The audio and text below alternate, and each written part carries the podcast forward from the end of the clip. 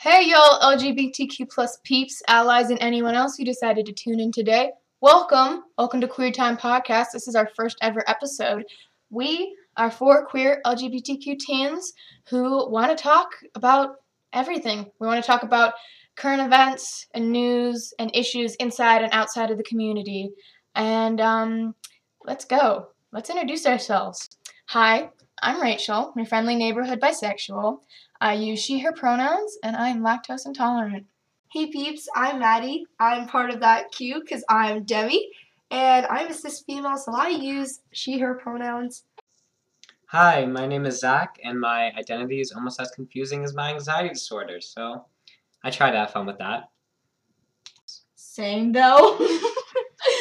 Anyways, hey, my name's Mickey, and I'm that Tumblr bisexual who draws all the time. I usually I ask people to use they them, but it with the way I look, everyone's everyone automatically uses she her. So So, you may be wondering why you're listening to this. Maybe it's because you're part of the community. Or you have an obsession with podcasts. oh, you're trying to understand your nephew who just came out as gay. Well, we'll try our best to satisfy at least two of those, but you should still make an attempt to keep in touch with that nephew.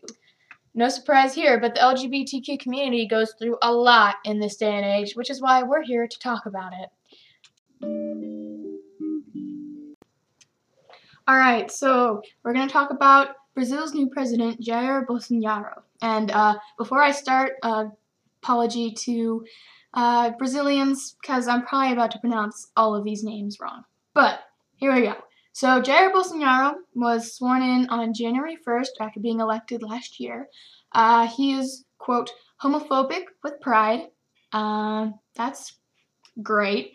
And uh, the second day of his presidency, he revoked sexual orientation and gender identity from consideration by the Human Rights Ministry. So basically, he removed the human rights of the LGBTQ community in Brazil on his second day in office. That's just, yeah, this is a fun topic.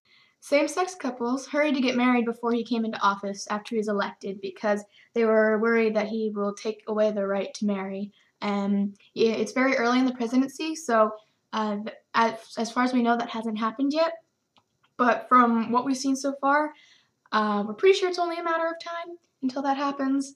And the Minister of Women, Family, and Human Rights, Damares Alves, said that girls will be princesses and boys will be princes in a statement.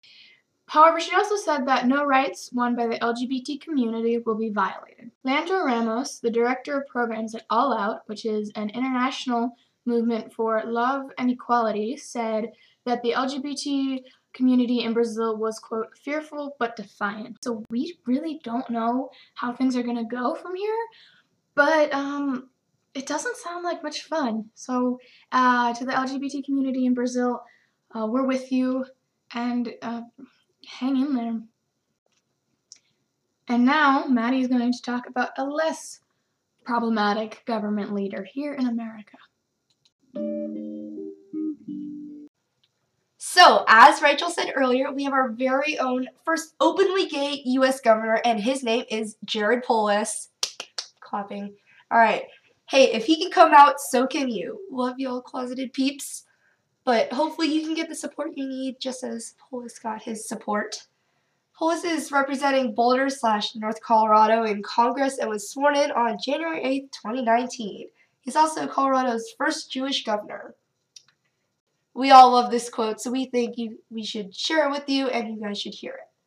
I am very conscious of the fact that there are many brave people over the years who have made it possible for someone like me to be standing here giving a speech like this. I am grateful and forever indebted to those who came before me, who struggled for equal rights, who stepped up for public service in all its forms, who made difficult sacrifices, and worked faithfully towards a brighter future for our state, our nation, and our world. See, if only Trump could make public speeches like this. Speaking of Trump, he has made a lot of efforts to silence the transgender community. I'm sure all of us have heard about his attempts to erase the existence of transgender citizens from the United States, which trace back to November when the New York Times leaked a memo sent to the Department of Health and Human Services, which isn't their first offense. Uh, back in last January, the Department of Health and Human Services proposed a rule that said that medical providers can use religious grounds to deny treatment to transgender people or anyone who needs reproductive care, among others. Uh, this information was taken from the National Center of Transgender Equality. Despite trans rights being under attack, there has been some positivity. For example, some of the oldest women's colleges in America have begun to accept trans women. Uh, Mount Holyoke, which is the oldest women's college in America, accepts trans students in undergrad, while Smith College, the oldest women's college started by a woman, has been accepting trans women since 2015. The most recent is Stephens College, which will be starting to admit trans women in fall 2019. Although they're continuing to admit female born non binary students, they will stop admitting trans men, which is a definite plus because they're beginning to separate sex from gender. A very important distinction that some people still need to be educated about, and I think this will definitely be a catalyst for more positive things to happen to the transgender community, even with the government still attacking their rights. I think that while the government is pushing us back, everyone else is starting to move forward. And by the time the 2020 election comes, he's going to be out of office. And oh yeah! we're going to be in a much better place. So something new that happened just this year, which was hasn't been very long, but still, is that California now has a self ID gender law, meaning you don't have to you don't have to have a medical application to change your gender or even your name. Um, you just need paperwork. And on courts.ca.gov, the official California government website, it says you do not need a court ordered recognition of gender change to change your California's driver license, social security card, or U.S. passport. Passport. I can English. you also do not need a court order to have a new birth certificate issued reflecting a change of gender for California birth records.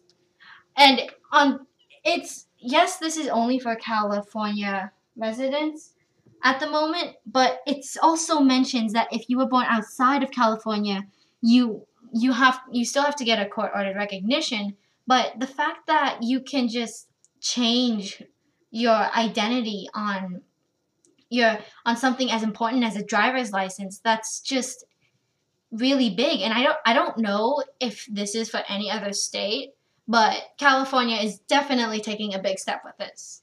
And with that let's get some opinions from just queer time. We don't represent Carlmont scott or Scot Scoop in any way. We're let's gonna see talk about gender stereotypes. Yeah let's see how that goes Okay, Mickey. So, as a non-binary person, what are some gender stereotypes that you have to deal with every day due to how you physically look and sound? Yeah, and how does it feel to be constantly misgendered by cis people? it feel it really does hurt and that's something that i think cis people won't really get like when you use the wrong pronouns. It's like when here's a good example. When a cis per a, like let's say a cis woman when somebody says oh you look like a man this the way that hurts is the same way when you use the wrong pronouns for someone who's non-binary or trans. So as like a cis person, I was just wondering like if it feels like a violation of your personality, like you're not able to be who you want to be because people think you're a certain way.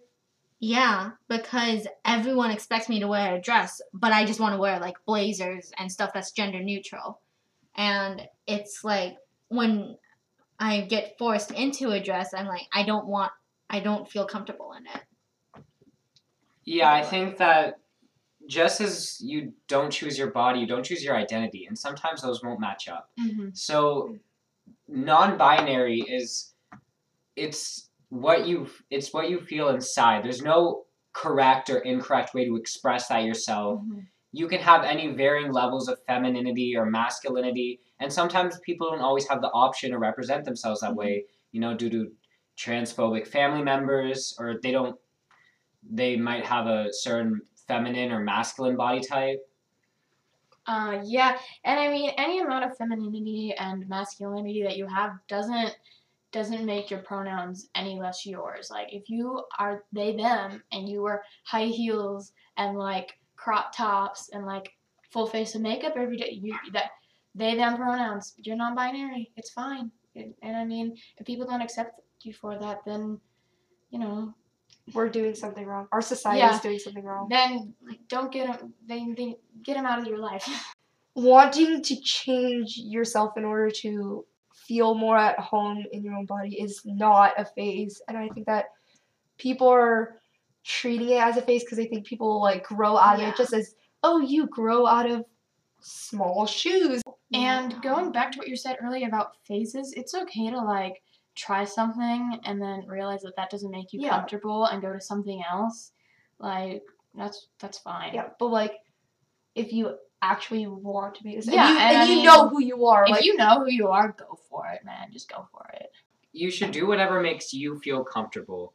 Gender is not gender roles. It's not what you expect from each gender. Gender is a wide and diverse thing. Wear what makes you feel comfortable. That does not invalidate your identity. Same thing if you are a trans woman, you don't have to always live up to some like level of femininity. If you're a trans man, you don't have to live up to some level of masculinity. You are you, and whatever makes you feel comfortable is what you should attempt to make happen.